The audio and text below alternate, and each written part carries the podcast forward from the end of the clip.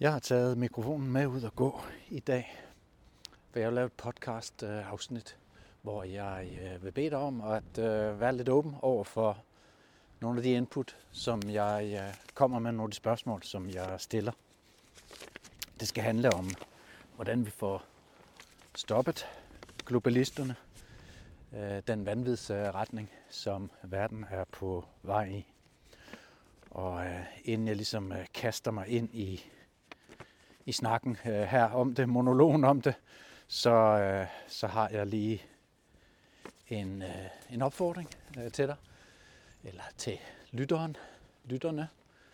Og det er, at jeg rigtig gerne vil have afleveret et eksemplar af det, jeg mener bliver mit vigtigste bidrag i den tid, jeg er her i den her omgang, til mit land.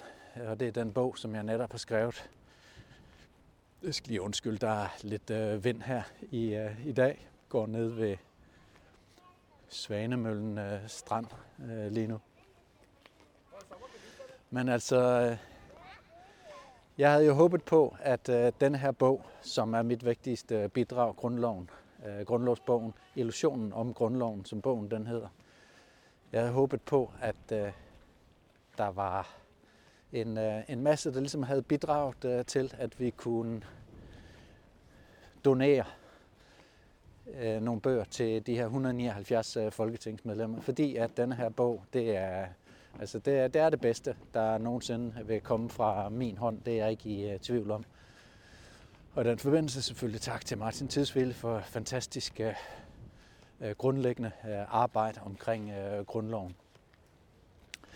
Uden hans arbejde havde jeg ikke kunnet præsentere mit syn, eller det er jo ikke mit syn, det er jo fakta, vi snakker om her, men jeg havde ikke kunnet præsentere det, slet ikke så hurtigt, hvis ikke det havde været for Martin Tidsvilde. Men det er så vigtigt materiale, at folketingspolitikerne, de skal have det. De skal have det her. Jeg har allerede sendt et par eksemplarer til nogle historikere, som jeg snakker med på Aarhus Universitet. Jeg mener, det er sådan, jeg tyder vores dialog, de har meget, meget, meget svært ved at argumentere imod det her helt grundlæggende argument, som jeg kommer med i bogen, og det er, at der er sket et statskup over 175 år.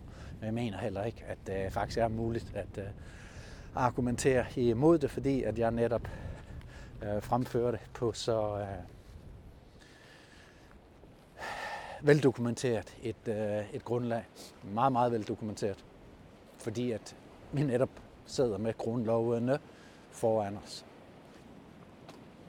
mens jeg gennemgår det i bogen. Desværre er der kun lige omkring 50, der har forudbestilt et eksemplar til en politiker. Og det er ikke nær nok, så det gør også, at jeg har jo lovet, at lige snart der var 100, så skulle jeg nok lægge resten til. Donere resten af de her 79. Men altså, vi er kun oppe på 50, så hvis du vil hjælpe, det koster 100 kroner per politiker, som du gerne vil advisere med en Illusionen om Grundloven, så kan du forudbestille et eksemplar ved at indbetale 100 kroner, enten ved en kontooverførsel eller ved en mobiloverførsel på 53 89 13 07. Det er mit mobilnummer 53 89 13 07. Og så skal jeg nok sørge for indpakningen og afleveringen inde i Folketinget, præcis som jeg gjorde det med Illusionen om Danmark. Men tilbage til hovedemnet for den her podcast, og det er, hvordan får vi stoppet globalisterne i det her den her vanvidsoffensiv, de er på, og med det der mener jeg jo selvfølgelig, at den bankelite, som har styr på de fleste landes regeringer også, og som er en del af noget, vi kunne kalde et deep state-kompleks, den dybe stat, som jo i den grad har sat sig fast i den amerikanske administration, og dermed også styrer det amerikanske forsvar. Forsvar er forkert at kalde det, ikke? Fordi det er alt andet end et forsvar.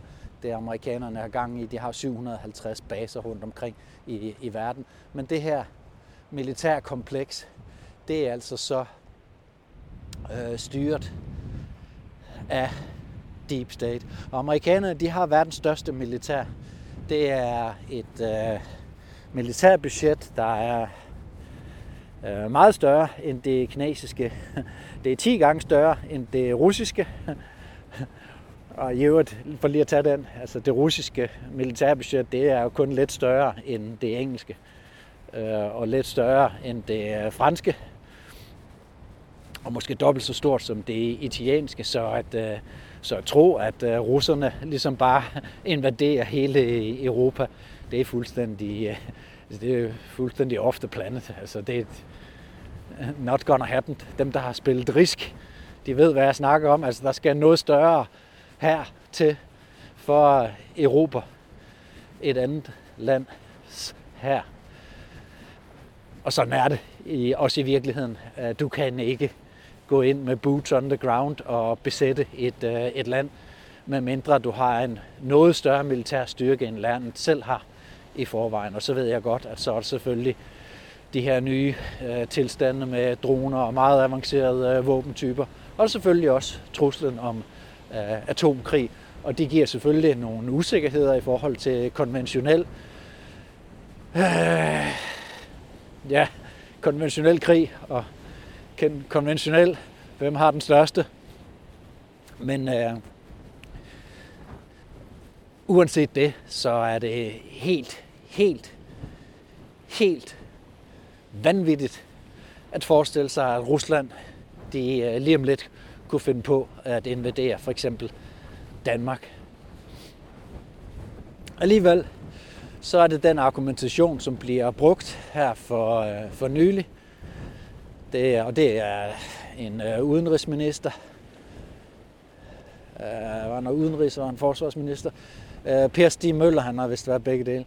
Men han var det i en næsten 10-årig periode i nullerne, så han er jo lidt af en ekspert at trække ind. Og han siger så, har lige sagt her for nylig, at Rusland tager først Ukraine, så tager de Baltikum, og så står Danmark i næste linje. Og det er, det er propaganda, fordi at det er Per Møller, han ved sgu godt, at det ikke er sådan fat. Det er han langt nok inde i tingene til at vide. Og han er også langt nok inde i tingene til at vide sandheden omkring Ukraine. Det blev jo portrætteret i vestlige medier som, at Rusland er den eneste aggressor i det her, altså den eneste aggressive part. Og det er ikke rigtigt. Det er rigtigt, at Rusland er en aggressiv part, for det er det, når man sætter sit militær ind imod et andet land. Og det har Rusland gjort i Ukraine. Ingen tvivl om den sag. Men det, der er sket forud for, at Rusland gjorde det, det er ligesom om det har Vesten glemt. De har glemt, at i 2014, så var der en revolution. Majdan-revolutionen i Ukraine, i Kiev i Ukraine, og opkaldt efter den her Majdan-pladsen midt i Ukraine, hvor der blev demonstreret i de koldeste vintermåder, typisk sådan er det altid. Og så til sidst, så kom der så denne her revolution, hvor det gamle regime måtte give op, og nye valg kunne holdes. Men Det var ikke sådan bare, at så gik man. Altså, der var faktisk demokratiske valg inden da, og det var faktisk, fordi at der er så mange russere og russiske sindede ukrainere i Ukraine, så var der faktisk også russisk sindede præsidenter i perioden op til 2014. Men det ændrede sig, for i 2014 så gik USA for alvor ind og overtog Ukraine og styrer Ukraine by proxy, som man siger. Altså, de fjernstyrer Ukraine. Og et eksempel på, hvor effektive amerikanerne er til det, det er den her lækkede samtale mellem Victoria Nuland, som er Undersecretary of State, altså en slags vice udenrigsminister i det, der dengang var Obama-perioden, og Obamas vicepræsident var Joe Biden. Så hun sad med Joe Biden, som hun var faktisk Joe Bidens forlænget arm ind i Ukraine.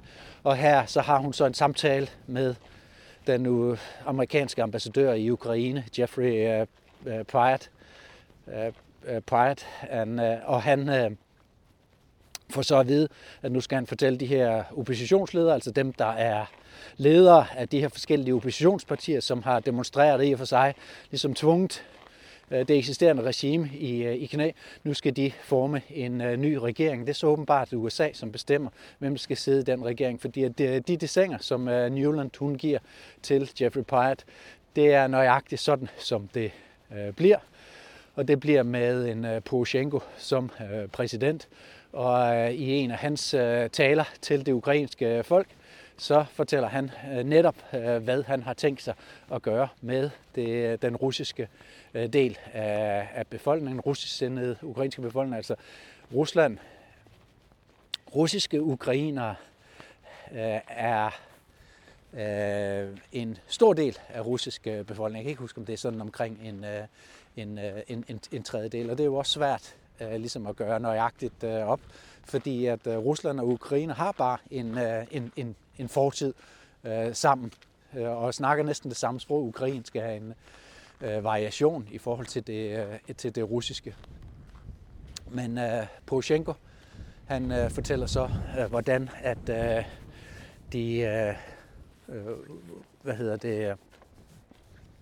russerne skal leve. Det er jo så over i Donbass-regionen, der hvor Rusland er gået ind. De er også gået ind andre steder og trukket sig tilbage.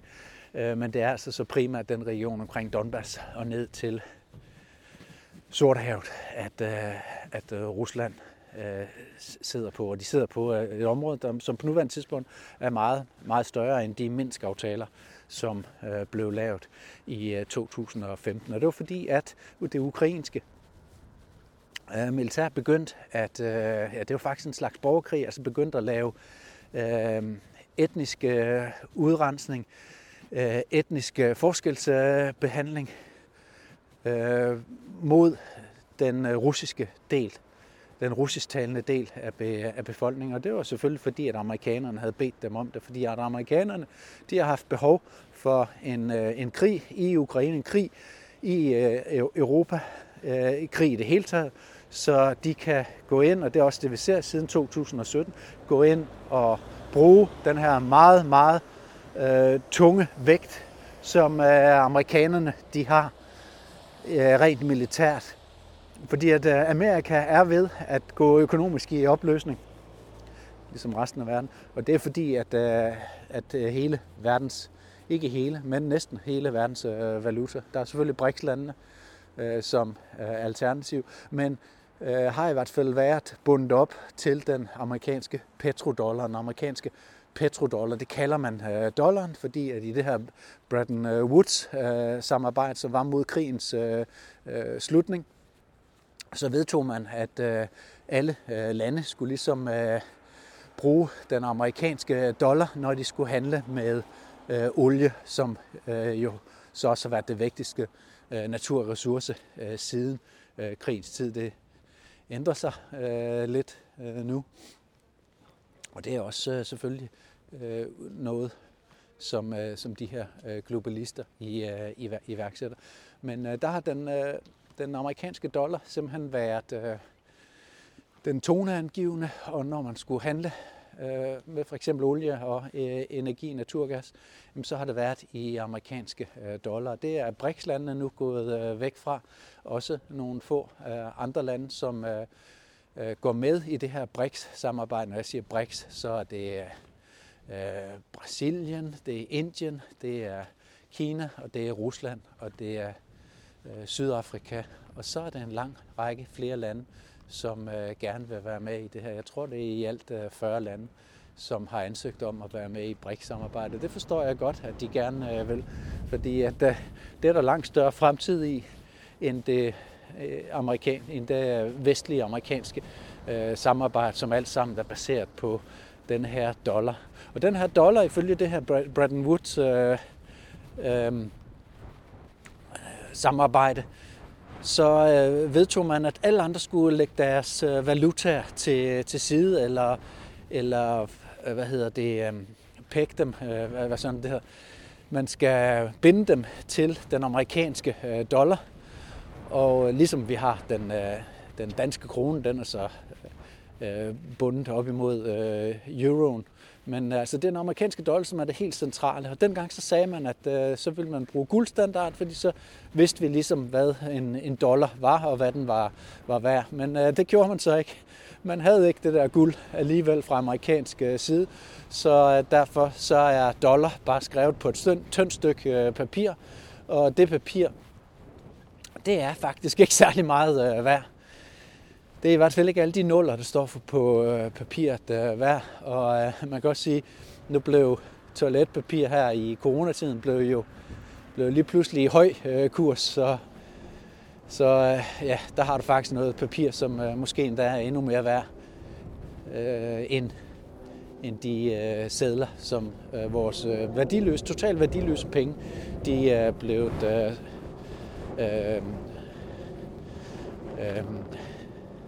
brugt. Og de her totalt værdiløse penge, dem trykker de jo så bare flere og flere af, magthaverne. Og magthaverne i den her sammenhæng, jamen det er jo fordi, at der er et centralbanksystem, hvor også den danske nationalbank er en del af. Og det her centralbanksystem, det kan simpelthen ikke slippe den her tanker om, at man bare kan trykke lige så mange penge, som man har lyst.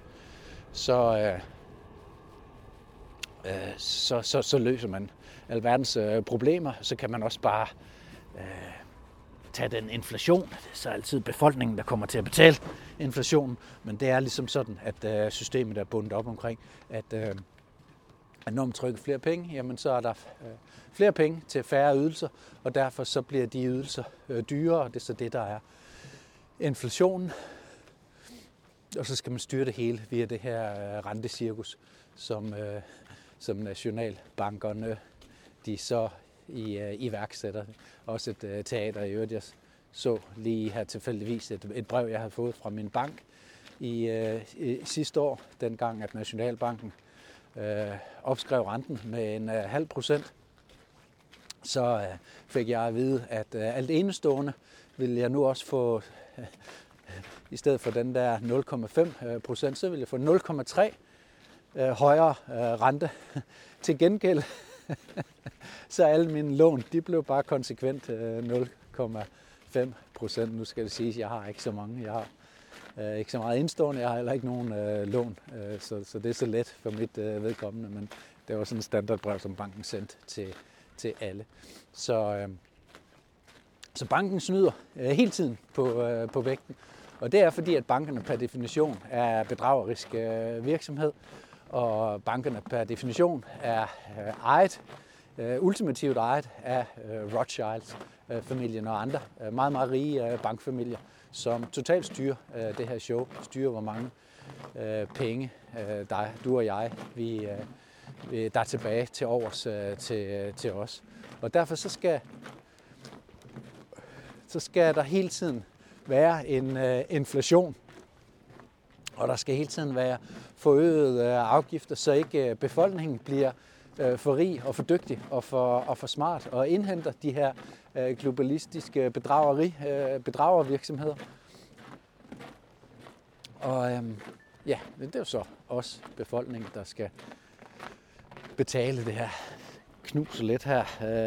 Sneen, det er fint frostvejr, mens jeg går her ved vandet nu. Jeg er ved Waterfront Shopping centret her ved kanalen. Man rydder ikke sne ned på bådebroerne, så det er derfor, at det larmer lidt, når jeg går her. Men altså hele det her show, hvor at bankverdenen og militærverdenen og den politiske verden er bundet sammen af penge og af magt og griskhed. Og med USA, som er ved at miste taget med hele verden. USA har, hold nu fast, 750 udenlandske militærbaser. De har, jeg gentager lige, 750 udenlandske militærbaser. Det her, det er endda et tal fra 2021, og nu er vi her i 2024, og alene siden da, jamen, så er der taget beslutning om 37 flere baser i Norden alene, i Danmark, Sverige og Norge, og Finland alene. 3 i Danmark, hvordan er det? 17 i Sverige, men det er 15 i Finland, og 3 eller 4 i Norge. Så vi er oppe på 40 baser, militærbaser i Norden, i de 4 nordiske lande, hvis vi også regner NATO-havnen, altså Esbjerg, som NATO-havn, hvor USA i forvejen bruger flittigt til at flytte tropper og materiel, og den er ved at blive udbygget. NATO-havnen i Esbjerg. Noget, som borgmesteren jo er rigtig glad for, fordi det skaber arbejdspladser. Det han glemmer at fortælle sin befolkning, en debat, som der slet ikke er. I øvrigt, det er, at jamen, så er Esbjerg jo også gjort til et militært mål for en eventuelt modstander. Så ja, det er krasse ting. USA er enormt stærk militært set på verdensplan. Til gengæld er USA økonomisk en papirtiger, og det kollaps, som helt uundgåeligt, fuldstændig uundgåeligt, helt uundtvisteligt. Du kan ikke finde en ekspert ud i det økonomiske, som kan med ærlighed stemme sige, at der ikke kommer en eller anden form for et økonomisk kollaps lige om lidt. Og hvornår det lige om lidt, det er så det, der er svært at sige. Personligt så tror jeg, at 2024 godt kunne blive året, hvor det sker. Det kan også være 2025, men så tror jeg sandelig heller ikke, at man kan holde gang i tingene længere end 2025. Det er godt nok også svært for dem, fordi at narrativet krakelerer. Alle de her falske forudsætninger, som er stillet op, det bliver sværere og sværere for globalisterne og globalisternes politiske håndlangere at lyve for befolkningerne rundt omkring i verden. Så de skal hele tiden kreere nogle nye kriser, ellers så bliver befolkningen lidt for meget tid til at tænke over, hvad det egentlig er, der sker. Og det må befolkningen helst ikke have, for når man kratter lidt i overfladen, så krakelerer hele fortællingen. Det er for eksempel også det her, der skete under corona, og med de her vanvidsvacciner, hvor kæmpe beløb skiftede penge til nogle meget, meget grådige globalistiske virksomheder. Alle de her virksomheder, det gælder næsten alle virksomheder i hele verden, jamen de ejer da de samme kræfter, og det er der, hvor udtrykket follow the money kommer fra. for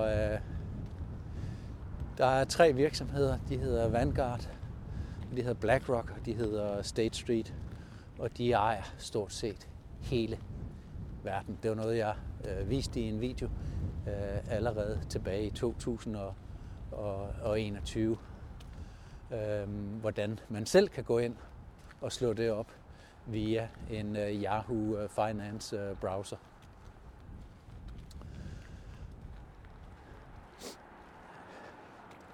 Så spørgsmålet er jo, hvordan får man stoppet alt det her? Og det her, det var ikke bare for at blære mig med min viden over for dig. Det her, det er for at fortælle dig, at det, der sker nu i Danmark med den amerikanske plan, ja, den danske og den amerikanske plan, fordi Danmarks regering har allerede underskrevet en aftale. Lille landsforræder til Lars Løkke har allerede sat sine kravetær sammen med amerikanske udenrigsminister Anthony Blinken. De har allerede lavet sådan en sofa-agreement, som den hedder Status of Force Agreement. Det er et NATO-begreb, Status of Force, altså sofa. Men nu, det bliver brugt i en bilateral sammenhæng her. Det betyder bilateral, det betyder, at det er mellem 2 lande, det vil sige USA og Danmark. En bilateral aftale, hvor amerikanerne kan lave de her 3 baser i Skrydstrup, i Karup og på Aalborg, i flyvestationerne der. Og det er en aftale, som ikke bare bliver lavet i Danmark, som vi så er det også lige blevet lavet samtidig som i Danmark, i Finland. Og sidste år blev det lavet i Norge, og de har også lavet aftaler med svenskerne, og de har også lavet aftaler med Ungarn, og de har også lavet aftaler med det var noget, de gjorde lidt længere tilbage, med de baltiske lande, hvor de igen brugte truslen fra Rusland. Og de har også lavet aftale med... Der er en række lande, jeg kan ikke huske, heller lade være med at sige noget, i stedet for at sige noget, som muligvis er forkert. Men der er så mange nye amerikanske baser, ikke bare i Europa, men rundt omkring i verden. Og det er ikke bare lutter lavkager, det er ikke bare vores nærmeste allierede, som kommer og passer endnu bedre på os. Det er USA som vores nærmeste allierede, som laver en base i Danmark, hvor deres soldater kan opføre sig nøjagtigt, som de vil, så længe de gør det, der er i amerikanernes interesse, så er der ingen sikkerhed for, at de bliver retsforfulgt, hvis de gør noget forkert. Og det er trods alt folk, som er fysisk ofte veltrænet, og som også, i hvert fald når de er på arbejde, har adgang til våben. Og sådan nogle soldater, de er meget, meget upopulære i Japan, i Okinawa, hvor at der er en kæmpe base, eller baser på de her. Det er nogle atoller, altså nogle øer, Okinawa, som ligger helt ud for Taiwans østlige kyst.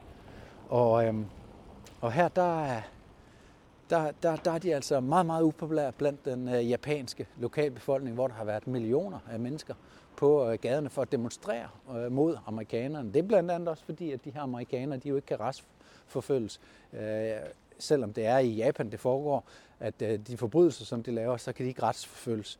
Så det er op til amerikanerne, selvom de synes, at deres soldater har gjort noget forkert. Og der har de blandt andet der på Okinawa, der er 350 sager, hvor kvinder og unge piger er blevet forulempet, voldeligt, seksuelt overfaldet af amerikanske soldater, og de får altså ikke den retfærdighed og bliver ikke afhørt af politiet og anholdt og sat i fængsel og får deres dom, som man skal, hvis man gør noget forkert.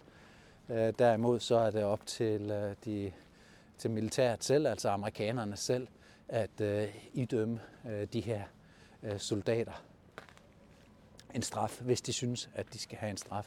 Jeg kender selv til det her område. Jeg har selv været militær politisergeant, så jeg kender til politidelen af det militæriske. Og da jeg var soldat ned på Cypern, så havde der også været en incident. Det var inden jeg kom derned, hvor at, jeg kan ikke huske, var det en eller flere engelske soldater, som havde overfaldt. Det var endda en dansk pige og voldtaget hende. Og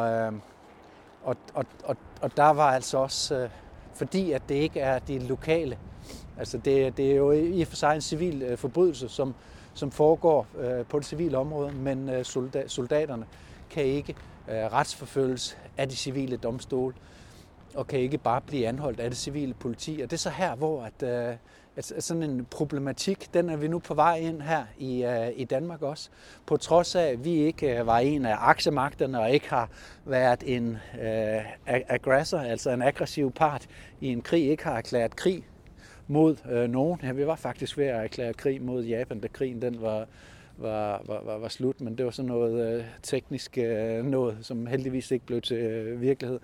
Men selvom vi ikke har været en del af en besættelsesmagt eller en del af en aggressiv part i en krig, vi forsvarede bare os selv. Vi er en modstandsbevægelse, vi blev besat af tyskerne selv i vores situation, så får vi nu amerikanske baser. Vi klarer os uden amerikanske baser gennem hele den kolde krig. Alligevel så skal vi nu, selvom der ikke er en trussel mod Danmark, så skal vi have amerikanske baser på dansk jord. Og vores politikere, de gør intet. Intet.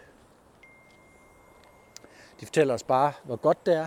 Samtlige politiske partier undtagen Enhedslisten og Alternativet er for den her nye aftale. Det vil sige, at det bliver meget let for politikerne at ændre på lovgivningen, så de kan sende en note afsted til amerikanerne, og så kan amerikanerne ellers begynde at bygge deres baseområder og iværksætte deres egen adgangskontrol til områder, som ikke længere er suverænt danske, men som lige pludselig er amerikanske. Amerikanerne styrer, hvad der foregår der, og de styrer også, hvem af deres soldater og civile befolkning, som også arbejder på sådan nogle baseområder, om de skal tiltales af dansk politi. Og når amerikanerne styrer det, så bliver de netop ikke tiltalt sigtet af dansk politi og rejst tiltale mod dem i danske domstol. Og det er den virkelighed, vi er på vej ind i. Og vi er på vej ind i den er helt fuldstændig unødvendige. Der er ingen årsager, altså der er ikke noget grundlag for denne her ændring på den her afgivelse af dansk suverænitet. Derfor er jeg sammen med 4 andre gået i gang med et borgerforslag, som afventer. Det afventer godkendelse lige nu, og den kommer formentlig mandag eller tirsdag. Og så vil vi bruge den til at oplyse om det her, som der ikke bliver snakket om i Danmark. Det, som jeg lige snakkede om, altså at der er noget helt galt i vores beregninger omkring vores sikkerhedspolitik, vores forsvarspolitik. Fordi der er ingen trusler imod Danmark, og alligevel så afgiver vi suverænitet til en magt, som har 750, en militær magt, USA, som har 750 baser. At det må være op på over 800, 900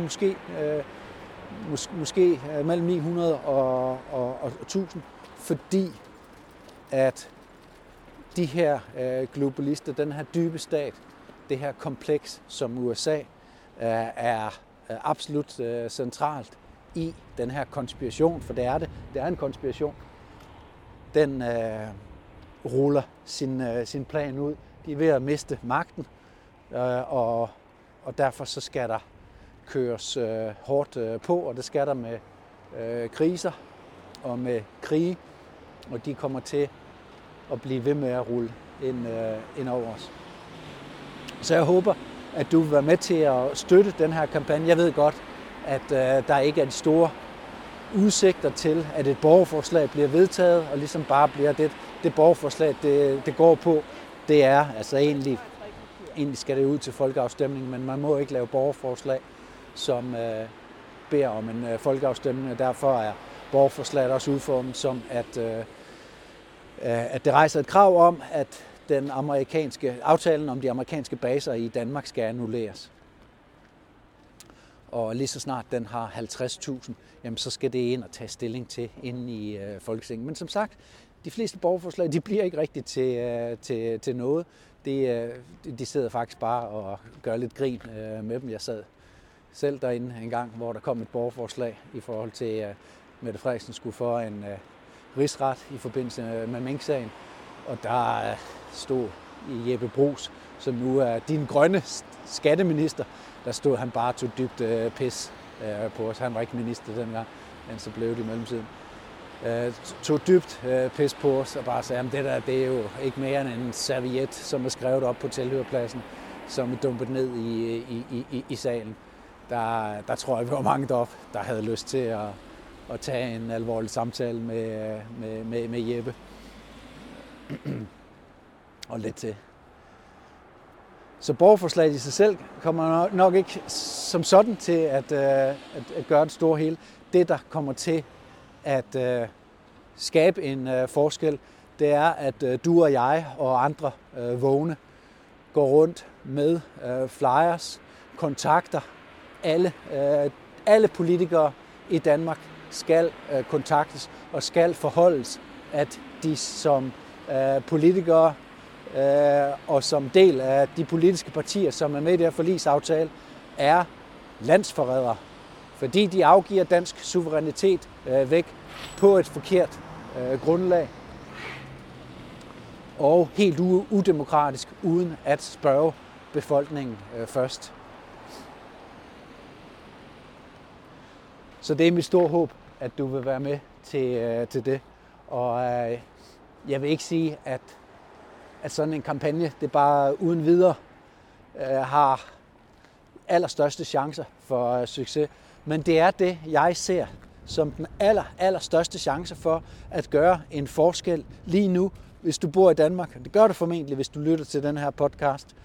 Kan også godt være, at du ikke gør, men så kan du stadigvæk, uanset hvor du sidder hen i verden, kan du stadigvæk være med til at skrive e-mails, kontakte politikere og i øvrigt være med til at sprede budskabet. Det er den største mulighed lige nu for at gøre en forskel, og det er også det værste, der er ved at ske lige nu, at vi lader en globalistisk magt som USA have så fodfæste i Danmark. Der er ingen øvre grænse på, hvor mange soldater amerikanerne må tage med til Danmark. Og i forhold til, hvad amerikanerne kan finde på at gøre, i forhold til, hvordan den danske regering ligesom bukker under for amerikansk pres, så skal man bare følge sådan en sag som Thule-sagen. Jeg sad i går aftes og så den film, som hedder Idealisten. Du kan leje den for 49 kroner, købe den for 79 kroner inde på Blockbuster. Den findes ikke på Netflix, den findes heller ikke på Filmstriben, men som sagt, den ligger på Blockbuster til 49 kroner. Jeg vil kraftigt anbefale dig at gå ind og se den. Det er mere eller mindre en dokumentar. Det er mere eller mindre fuldstændig nøjagtigt gengivet i forhold til, hvad Poul Brink han også har beskrevet i en bog, som hedder Idealisten. Og som hedder Thulebasen. Nej, det hedder den ikke. Den hedder Thulesagen, løgnens univers.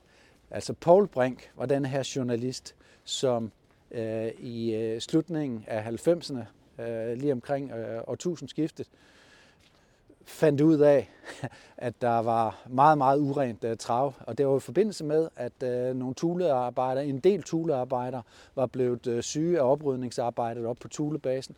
Og så fandt man ud af, at der var faktisk meget radioaktivitet. Til sidst fik de her thulearbejdere en erstatning, et holdkæftbolsje, som de her foreningen for thulearbejderne selv sagde, det var. De fik et holdkæftbolsje. Men det, som Poul Brink han fik gravet frem samtidig med, det var, at befolkningen af politikerne er blevet ført fuldstændig bag lyset i en grad, man næsten ikke kan forestille sig. Så samtidig med, at en H.C. Hansen i 50'erne førte valgkampagne om nej til atomvåben, som Socialdemokratiet jo altid har haft som politik. Han var socialdemokratisk statsminister i 1957, hvor han så laver en aftale med amerikanerne om, at amerikanerne godt må medbringe atomvåben over Grønland til Thulebasen. Og så sker der jo så det her uheld med, at en af de her B-52 bombefly, som har 4 brandbomber med ombord. Brandbomber, det er meget, meget farlige bomber, som er 17 gange værre end den, der blev kastet i Hiroshima. Og der styrter så sådan et fly ned. Det, der sker, når sådan et fly styrter ned, det er, at bomben den desintegrerer. Så atombomben bliver ikke detoneret som en atombombe, hvilket jo være sindssygt ødelæggende for et kæmpe område, der hvor flyet i så fald faldt ned. I stedet for så skilles bomben ad i hoveddel, kan man sige. Men der er jo stadigvæk dele af bomben, som kommer til skade, og derved så sker der et radioaktivt udslip. Og det gjorde der så også her i Thulebasen. Den falder ned om et par kilometer, nogle kilometer, 10 eller sådan noget fra basen. 10-17 km eller sådan noget fra Thulebasen, og en af de her bomber kan så ikke findes efterfølgende. Det viser sig så, at amerikanerne har ledt efter den, sendt en dykkerbåd, sådan en ubåd ned, og for at lede efter den, og fandt den desværre ikke. Så det vil sige, at der ligger formentlig stadigvæk under isen op i Grønland, ud for Thulebasen, så ligger der en fuldt armeret brintbombe, 17 gange værre end Hiroshima. Så det her, det er absolut ikke småting, som kom frem der, og det kom jo først frem mange år efter, at ulykken var sket. Og det er så både H.C. Hansen, den socialdemokratiske statsminister, der i 1957, og senere er det også, skal du holde fast igen, ikke? Jens Otto Krag, den her folkelige statsminister, igen for Socialdemokratiet, som var gift med Helle Virkner. Helle Virkner, som vi kender fra Huset på Christianshavn, og ikke mindst fra Matador. Og han, Jens Otto Krag, han viser det sig så, for det har man dokumentation på, det var det, Poul Brink han fandt frem til, at der var dokumentation på, både H.C. Hansen og at også Jens Otto Krag, som senere var statsminister efter H.C. Hansen, at de vidste, at Jens Otto Krag, det var ham, der var statsminister dengang, det var ham, der fik os med ind i EU, så han er på så mange måder en af Danmarks historiens allerstørste landsforrædere. Og det her, det er noget, som danske politikere, samtlige danske politikere, ja alle danskere, skal vide noget om, skal forholde sig til, og det skal du hjælpe med i den kampagne, som bliver iværksat her i ugens løb. Og den bliver selvfølgelig brugt på det her meget, meget alvorlige grundlag, at Danmark er ved at afgive sin suverænitet til USA. på den måde, at den er meget, meget alvorlig situation, ligesom også et kort, der bliver spillet over i befolkningens hænder. Fordi at nu er det meget, meget tydeligt, at befolkningen bliver spillet i alt det her, og at politikerne, de agerer de her globalisters forlængede arm. Og globalisterne, det er lige med amerikanerne. Det skal siges her, at der er nok ikke nogen, som er så vågne over for det her globalistiske deep state kompleks som den amerikanske befolkning. Igen her skal man skelne imellem, det samme skal man også i forhold til Ukraine og Rusland. Man skal skelne imellem befolkningen og deres politikere. Fordi det er befolkningen, der sender deres søn og døtre i krig, som dør. Det er ikke politikerne.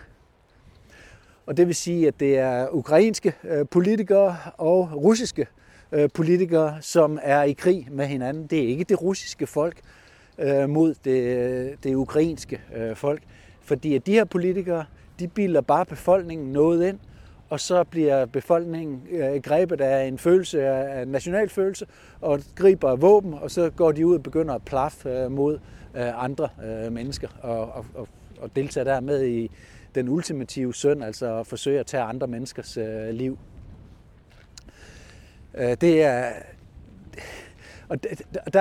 vigtigt at forstå, at amerikanerne, altså det er nok det mest vågne og frihedselskende folk i verden, men de er besat, altså deres regering er besat. Pentagon er den militære del af regeringen, og den er besat af globalistiske kræfter, og det samme er de kræfter, som styrer det Hvide Hus, og det er uanset hvem det er, der sidder derinde. Og så ved jeg godt, at Donald Trump er en af dem, der har snakket højst omkring den her dybe stat og drain the swamp og alt sådan noget der.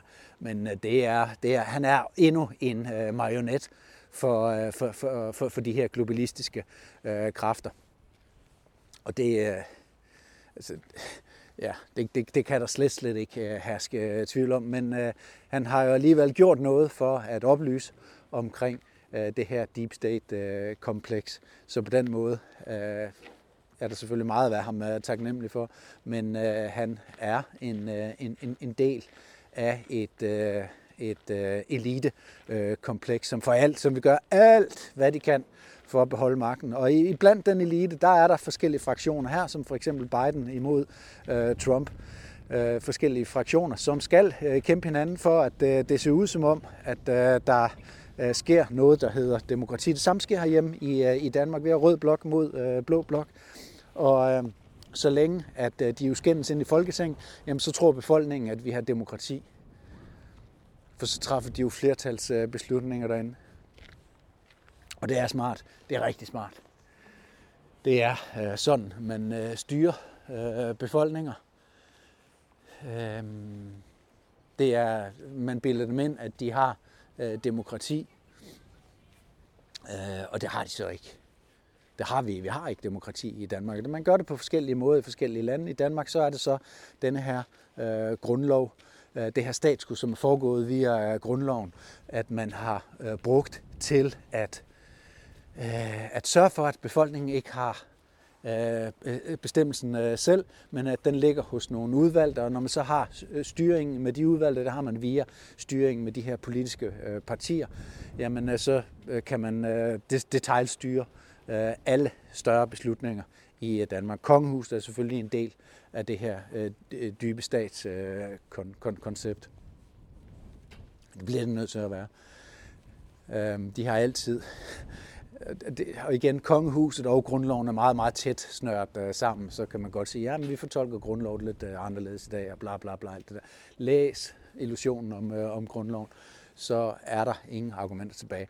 Og så kommer vi så frem til der, hvor at jeg nu vil bede om at spidse ørerne ekstra meget, fordi at det, som jeg jo beder dig om nu, det er at deltage i denne her kampagne med at få debatten frem i Danmark om USA, om amerikanske baser, om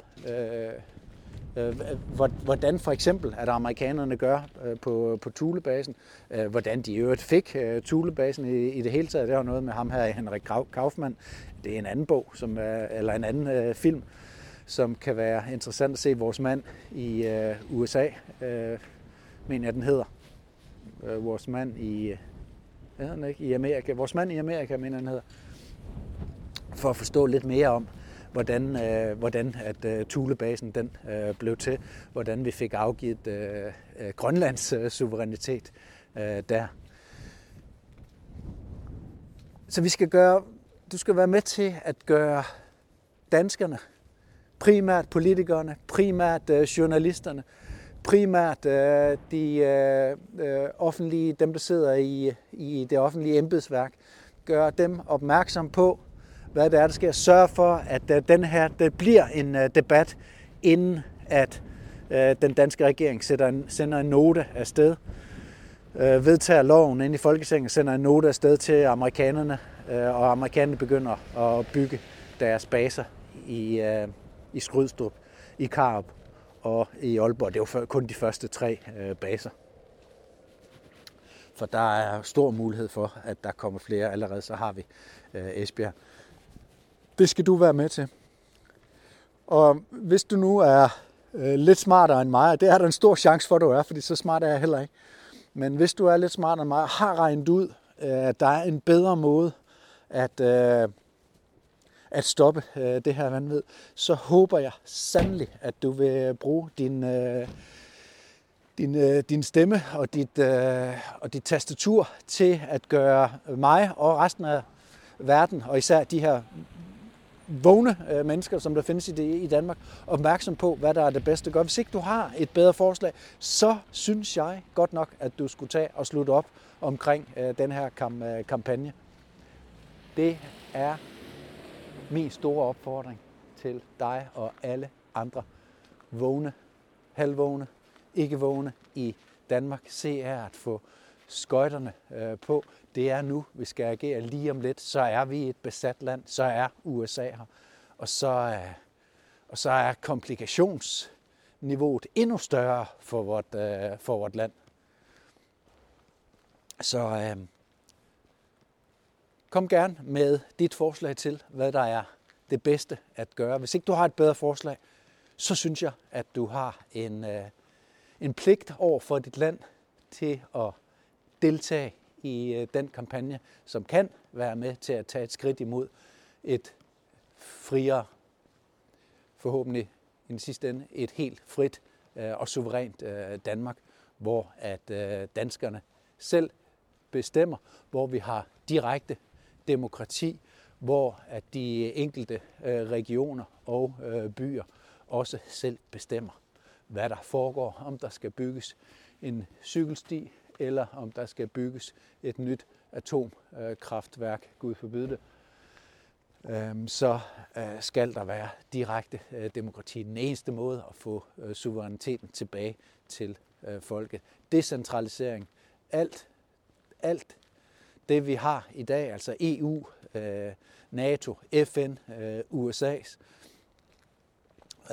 magt over hele verden, det er centralisering. Vi skal væk fra det. Vi skal det stik modsatte. Vi skal decentralisere.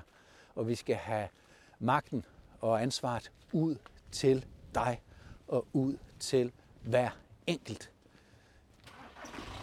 menneske i det her land. Og det ting, der sker i Danmark, de sker også i mange, mange andre lande. Jeg håber, du vil være med til det. Og jeg skal selvfølgelig nok her på kanalen, lige så snart, at vi er klar til at køre. Vi skal lige have godkendt borgerforslaget først, så kan vi begynde at trykke de her flyers, og så kan vi gå i gang med den her meget, meget sindssygt vigtige kampagne. Det bliver jo ikke vigtigere end det, og hvis du har noget, der er vigtigere, så sig det højt, så må vi debattere det. Og så kan det være, at vi skal gøre noget andet end det her. Indtil da, så er vores forpligtelse altså at gøre det bedste, vi kan for vores land. Og så vil jeg så lige til sidst også bare lige sige, at en af de første skridt her, det er jo til at sørge for, at vores politikere, 179 inde i Folketinget, at de får så hvert et eksemplar af grundlovens historie, Illusionen om Grundloven, så de kan forstå, at de selv er med i det her statskup, som der er foregået. Det koster 100 kroner for hver politiker, og der er kun 50 forudbestillinger på nuværende tidspunkt, så jeg håber, du vil være med til at støtte med 100 kroner eller mere, så vi hurtigst muligt kan få trykt nogle bøger. Jeg fik trykt 300 bøger til at starte med, og de er udsolgt. Jeg tror, jeg har 2 håndfulde tilbage, så vi skal have trykt nogle flere bøger, og derfor skal der forudbestilles nogle bøger til de her politikere, så vi kan sende, jeg vil tro, 1000 bøger, en ordre på 1000 bøger afsted til trykkeriet, og så kan de 179, dem skal jeg nok pakke fint ind og gå ind og aflevere ligesom sidst inde i Folketinget. Og det er så på MobilePay 53 89 1307, du kan gøre det, og du kan også lave en overførsel til en kontooverførsel, og der har jeg jo skrevet her i opslaget, hvad for en kontonummer det er. Tak fordi du lyttede med.